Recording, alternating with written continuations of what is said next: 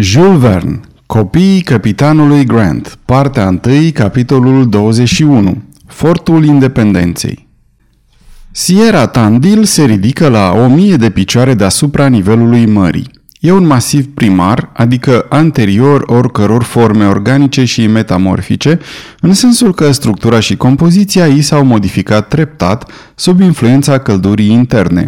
E formată dintr-o succesiune semicirculară de coline de gneis acoperite de iarbă măruntă. Districtul Tandil, numit astfel după muntele cu același nume, cuprinde tot sudul provinciei Buenos Aires și este mărginit de un povârniș care alungă înspre nord râurile ce izvorăsc de pe pantele sale.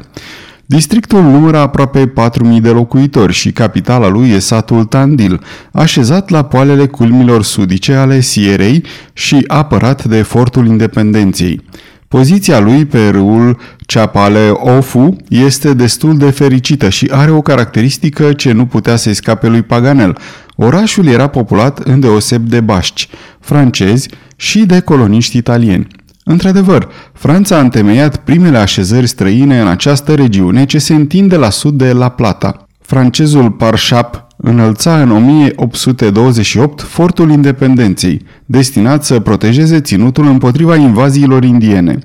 Alcide Dobini, un renumit savant, îl însoțise în această expediție și tot el a cunoscut, studiat și descris cel mai bine toate țările sudice ale Americii de Sud. Satul Tandil e destul de important. Cu ajutorul galerasurilor, mari căruțe cu boi perfect adaptate drumurilor de șes, din el se poate ajunge în 12 zile la Buenos Aires. Din această pricină, comerțul e destul de activ. Satul vinde în oraș carnea din Estancias, pastramă din Saladeros, ca și produsele specifice ale industriei indiene, stofe de bumbac, țesături de lână și obiecte din piele împletite, atât de căutate. În afară de câteva case destul de confortabile, Tandil are și câteva școli și biserici. Paganel, după ce le dădu aceste amănunte, mai spuse că aici vor afla neapărat unele lucruri care interesează. Fortul, de altfel, este totdeauna ocupat de un detașament de trupe naționale. Glenarvan deșăuă caii pe care i-a dăposti în grajdul unei fonda destul de arătoase. Apoi, Paganel, Maiorul, Robert și el se îndreptară către efortul independenței sub conducerea lui Talcave. După câteva minute de urcuș, pe una din coamele sierei, ajunseră la o intrare a fortului destul de prost păzită de o santinelă argentiniană. Trecură de altfel fără vreo dificultate, ceea ce dovedea o mare nepăsare sau o desăvârșită siguranță. Câțiva soldați făceau exerciții pe esplanada fortului, dar cel mai în vârstă dintre soldați avea 20 de ani și cel mai tânăr 7. La drept vorbind, era o duzină de copii și de tineri care făceau scrimă destul de bine. Uniforma lor se compunea dintr-o cămașă în dungi, strânsă în talie cu o curea de piele. Cât despre pantalonii lungi sau scurți, sau măcar kiltul scoțian, nici pomeneală. Clima dulce le permitea să poarte un costum relativ sumar, iar Paganel își făcu o bună idee despre un guvern care nu se ruina cheltuind cu uniformele. Fiecare dintre acești băiețandri purta o pușcă cu capse și o sabie. O sabie prea lungă și o pușcă prea grea pentru ei. Toți aveau fața arsă de soare și expresia feței comună. Caporalul instructor care comanda le semăna și el – Trebuie să fi fost și erau într-adevăr 12 frați care defilau sub ordinile unui al 13-lea. Paganel nu se miră. El cunoștea statistica argentiniană și știa că în țara aceasta media de copii per familie trece de 9, dar se miră totuși când văzu pe micii soldați mânuind armele după instrucția francezilor și executând cu o precizie perfectă principalele mișcări ale șarjei în 12 timpi. Adesea chiar ordinele caporalului răsunau în limba maternă a savantului. Iată ceva curios, zise el. Dar Glenarvan nu venise la fortul independenței ca să privească niște copii făcând exerciții militare și mai puțin încă pentru a se ocupa de naționalitatea și de originea lor. El nu lăsă deci vreme lui Paganel să se mire prea mult și îl rugă să întrebe de comandantul garnizoanei. Paganel se execută și unul dintre soldații argentinieni se îndreptă către o căsuță care slujea de cazarmă. După câteva clipe a apărut capitanul în persoană. Era un om la 50 de ani, viguros, cu prestanța unui adevărat militar, cu mustăți mari, cu pomeții obrajilor ieșiți, cu părul cărunt și cu privirea poruncitoare. Bineînțeles, atât cât îți puteai da seama cercetându-l prin norii de fum pe care îi pufăia dintr-o pipă scurtă. Mersul lui îi aminti lui Paganel ținuta specifică a bătrânilor subofițeri din patrie. Talcave, adresându-se comandantului, îl prezentă pe lordul Glenarvan și pe tovarășii săi. În timp ce vorbeau, comandantul nu încetă să-l privească pe Paganel cu o stăruință ce îl punea pe savant în încurcătură. Paganel nu știa unde voia să ajungă militarul și era gata să-l întrebe, când acesta îi luă mâna și, fără nicio introducere, îi spuse cu bucurie în gras, în limba geografului. Francez? Da, francez, răspunse Paganel. Ah, încântat! Bun venit! Și eu sunt francez!" repetă comandantul, scuturând brațele savantului cu o forță îngrijorătoare. Unul din prietenii dumitale?" îl întrebă maiorul pe Paganel. Te cred!" răspunse acesta cu o anumită mândrie. Am prieteni în toate cele cinci părți ale lumii." Și după ce își desprinse mâna cu o oarecare greutate din menghina vie care o strivea, intră într-o conversație adâncă cu voinicul comandant. Glenarvan ar fi vrut să scoată și el un cuvânt care să aibă vreo legătură cu problemele lor, dar militarul își povestea viața și nu arăta deloc că ar avea intenția să se oprească. Se vedea bine că acest om de treabă părăsise Franța de foarte multă vreme. Limba maternă nu-i mai era familiară și uitase, dacă nu cuvintele, cel puțin cum să le lege. Vorbea aproape ca un negru din coloniile franceze – Într-adevăr, așa cum vizitatorii lui nu întârziară să afle, comandantul Fordului Independenței era un sergent francez, vechi tovarș al lui Parșap. De la întemeierea fortului în 1828 nu îl mai părăsise și acum îl comanda cu autorizația guvernului argentinian. Era un om de 50 de ani, un basc. Se numea Manuel Ifaraguer. După cum se vede, deși nu era spaniol, scăpase totuși cu viață. La un an de la venirea lui în această țară, sergentul Manuel a cerut să fie naturalizat. Intră în armata argentiniană și se căsători cu o indiancă, care la sosirea lor tocmai alăpta doi gemeni de șase luni. Doi băieți, bineînțeles, căci vrednica soție a sergentului nu și-ar fi permis să-i nască fete. Manuel nu concepea o altă situație decât aceea de militar și nădăjduia să ofere Republicii o companie întreagă de tineri soldați. Ai văzut?" spuse el. Frumoși, buni soldați. Jose, Juan, Miguel, Pepe, Pepe, șapte ani, a și început să mânuiască pușca.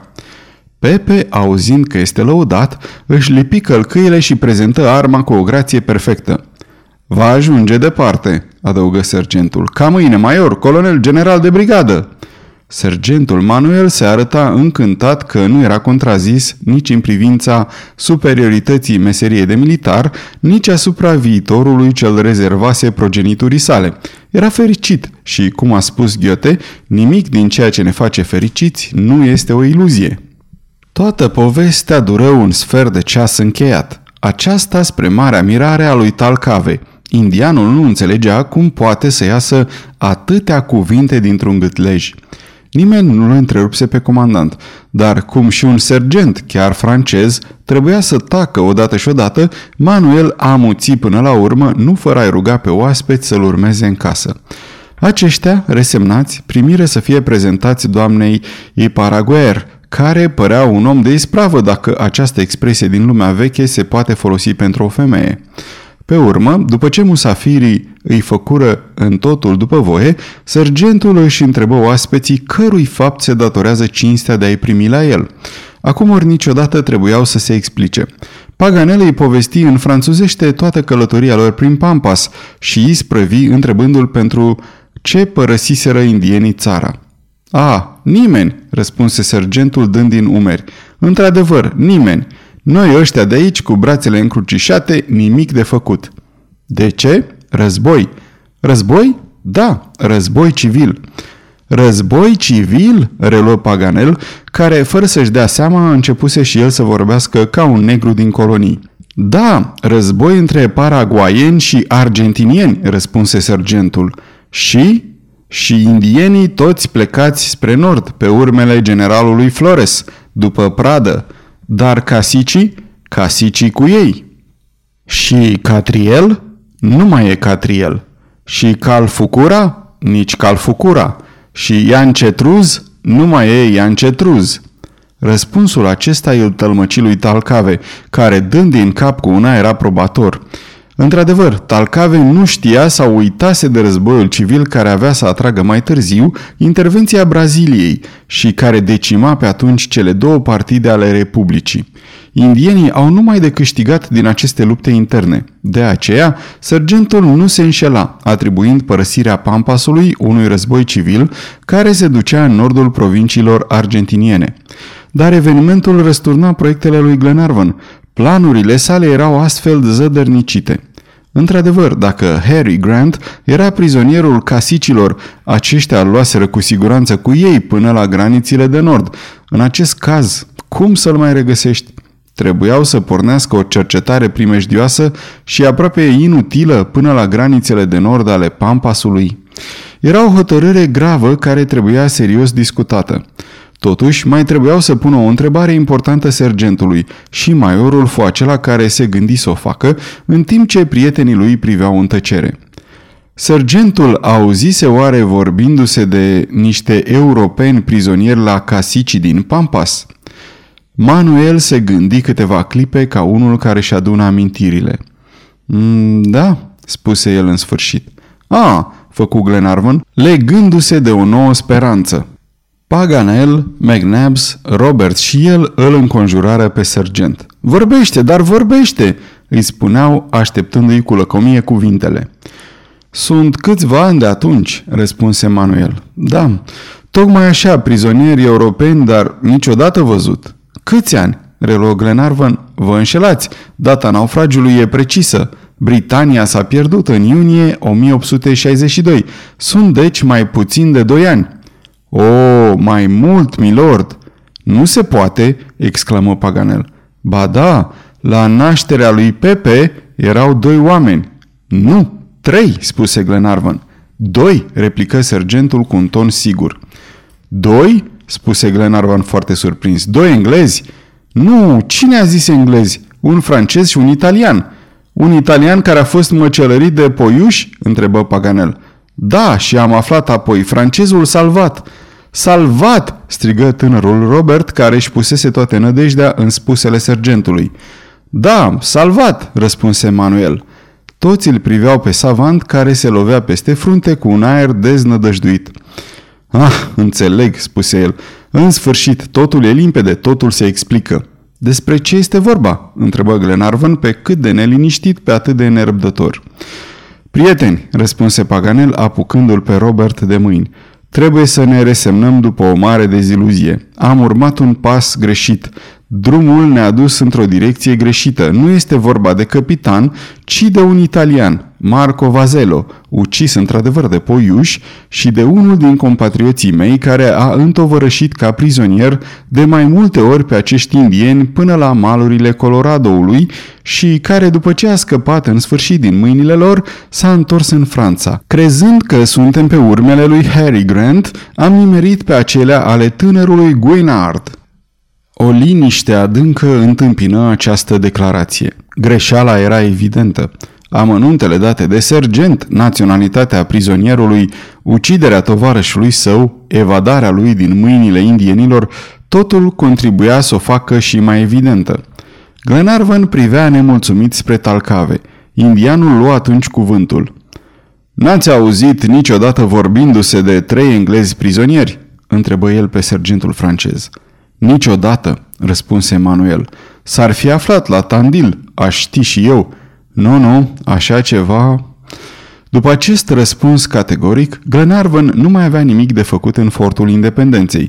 Prietenii lui și el se retraseră, nu fără a-i mulțumi și a-i strânge mâna sergentului. Glenarvan era deznădăjduit pentru faptul că li se năruise orice speranță. Robert mergea alături de el fără un cuvânt, cu ochii umezi de lacrimi. Glenarvan nu găsea nicio vorbă ca să-l mângâie. Paganel gesticula vorbind cu sine însuși. Maiorul nu-și descleșta buzele. Talcave părea jignit în amorul lui propriu de indian, fiindcă rătăciseră pe un drum greșit. Totuși, nimeni nu se gândea să-i reproșeze o greșeală atât de scuzabilă.